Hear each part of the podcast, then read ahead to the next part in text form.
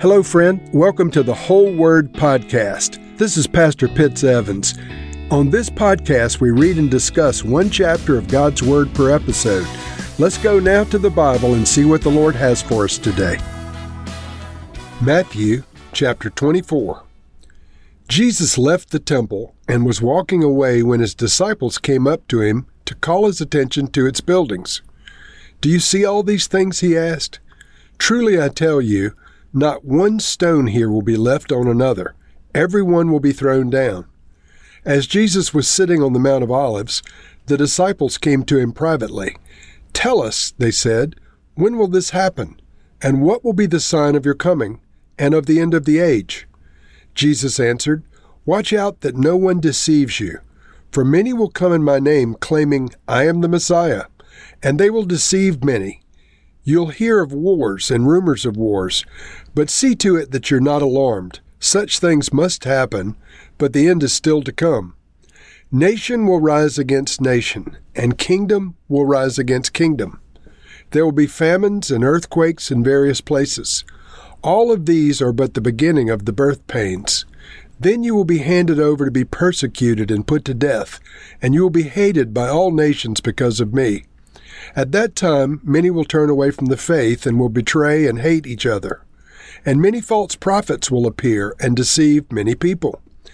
Because of the increase of wickedness, the love of most will grow cold, but the one who stands firm to the end will be saved.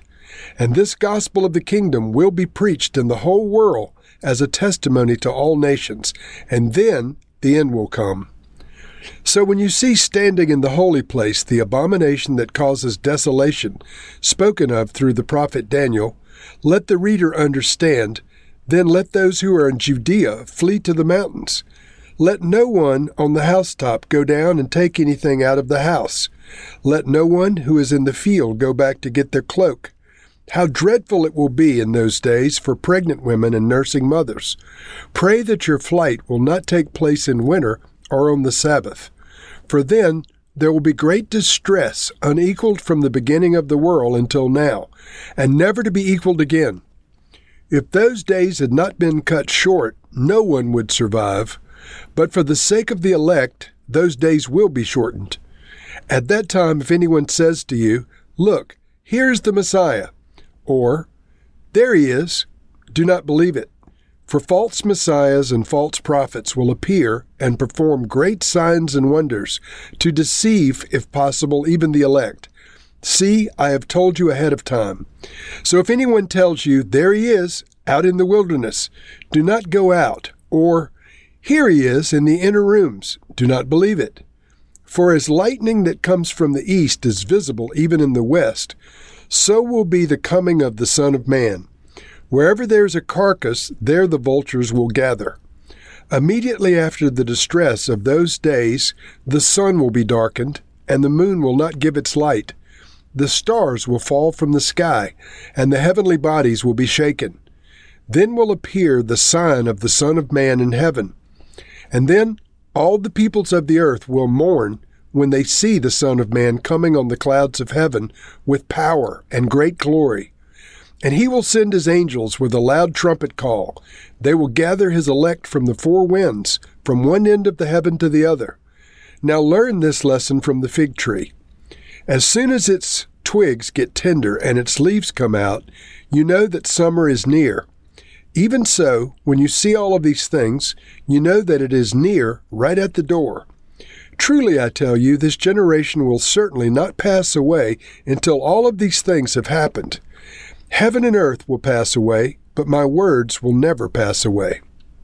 But about that day or hour no one knows, not even the angels in heaven, nor the Son, but only the Father.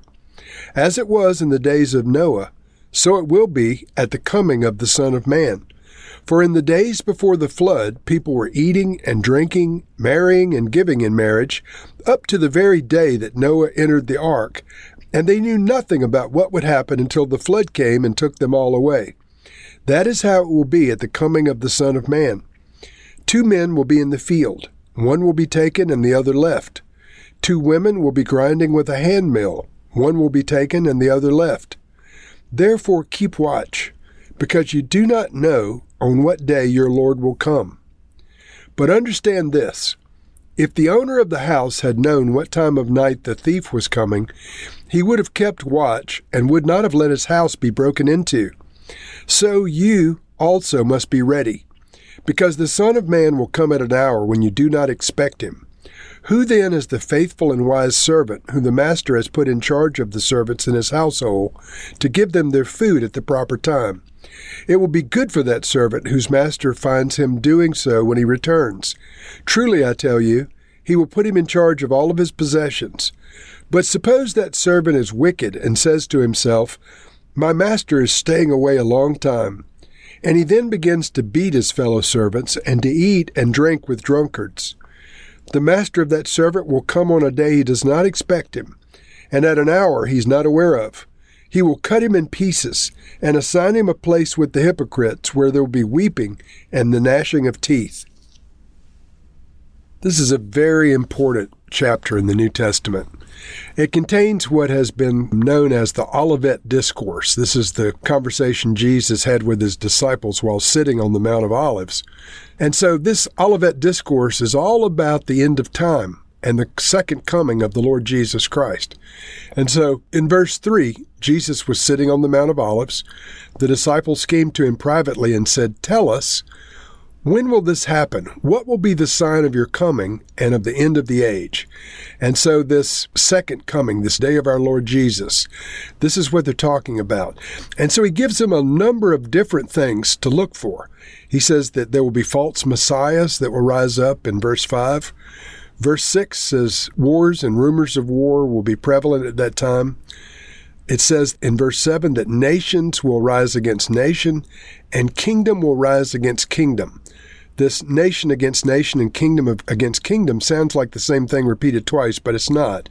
The word that's translated as nation here is ethnos. And so it's saying that ethnic group will rise against ethnic group and governments, uh, nations, states, kingdoms will rise against each other as well.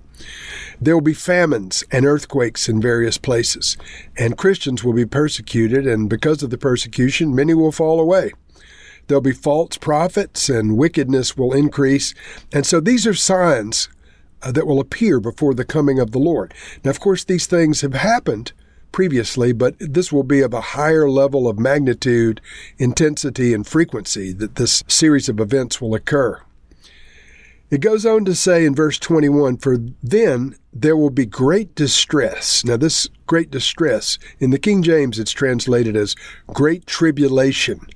The word is thlipsis, it means pressure. The Greek word is thlipsis. So there'll be great pressure unequaled from the beginning of the world until now and never to be equaled again. So, this season of time before the return of the Lord Jesus Christ will be a traumatic period of time. Again, wars, rumors of wars, ethnic groups fighting ethnic groups, countries fighting countries, famines, earthquakes. Christians will be persecuted. There'll be false prophets and false messiahs. Wickedness will be on the increase. All of these things will happen. And then verse 24 says this And this gospel of the kingdom will be preached in the whole world as a testimony to all nations, and then the end will come. Now, this verse 24 about the gospel of the kingdom being preached. There are a number of things in the Bible that theologians see different ways. And so, this verse, I believe that this is a verse that uh, indicates that the work of preaching the gospel of Jesus Christ must be done in every tribe, tongue, and nation before the Lord Jesus can return. Some believe it's just stating a fact, this will happen before he comes, but I believe this is one of the ways that we can participate in hastening the return of the Lord. And so if you've ever wondered, you know, what can I do to facilitate the kingdom of God? Well, friends, you can support the preaching of the gospel. You can support missionaries that go to every tribe, tongue, and nation on earth. You can support the Bible translators that hope to have the Bible in every major language group on earth in this generation. The work of the translation of the Bibles is ongoing. If you've never attended the Museum of the Bible in Washington, D.C., they have a room that's dedicated to Bible translation. And they have sections on a bookshelf showing the people groups that still need the Bible in their language. And so this gospel of the kingdom must be preached in the whole world as a testimony to all nations, every tribe, tongue, and nations. And we can participate with that. I myself travel as a missionary to unreached people groups in some places. The return of Jesus Christ is preceded by these signs. In verse 29, it says, Immediately after the distress of those days, the sun will be darkened, the moon will not give its light, the stars will fall from the sky, and the heavenly bodies will be shaken. Then will appear the sign of the Son of Man in heaven. And then all the people of the earth will mourn when they see the Son of Man coming on the clouds of heaven with power and great glory. And so this return of the Lord is something that Christians down through the ages have prayed for and waited faithfully for. And Jesus exhorts us in this same chapter to be ready for his return because the Bible says no man knows the day or the hour that he'll return, but when he comes, it'll be at a time we're not expecting him. He says that even he doesn't know the time of his return, nor the angels, only his Father in heaven, who will determine when he's to return for his bride. So, friends, you and I must be ready. Are you ready today if Jesus were to come right now? Are you ready for him to come tonight? Will you be ready tonight, or will you be doing things that you shouldn't be doing? Lord, I pray that I and the listeners would be found doing your work, the work of the kingdom, when you come. I pray, Lord, that we would participate in the preaching of the gospel of the kingdom to every tribe, tongue, and nation. And Lord, I pray that you would hasten your soon coming. Lord, as we see the signs of the times, wars and rumors of war, ethnic group rising against ethnic group, famines, earthquakes, Christian persecution, all of these things, wickedness increasing. Lord, may they just drive us into your arms more and more. May we become more closely affiliated with you. May we identify ourselves as Christians, both privately and publicly, to all men. Lord, we love you. We thank you. We ask you, Lord, that we may be found faithful on that great day. In Jesus' name, amen.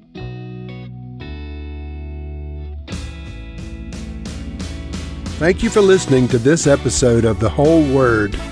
It was brought to you by Whole Word Fellowship and the Northern Virginia House of Prayer. If you were encouraged, please share our podcast with your friends. We'd also appreciate it if you'd hit subscribe in your favorite podcast app and take a few moments to write a review. If you'd like more information on our church and our ministry, you can go to wholeword.net or wholewordpodcast.com for more information. Thank you again, and may the Lord Jesus bless you today and always.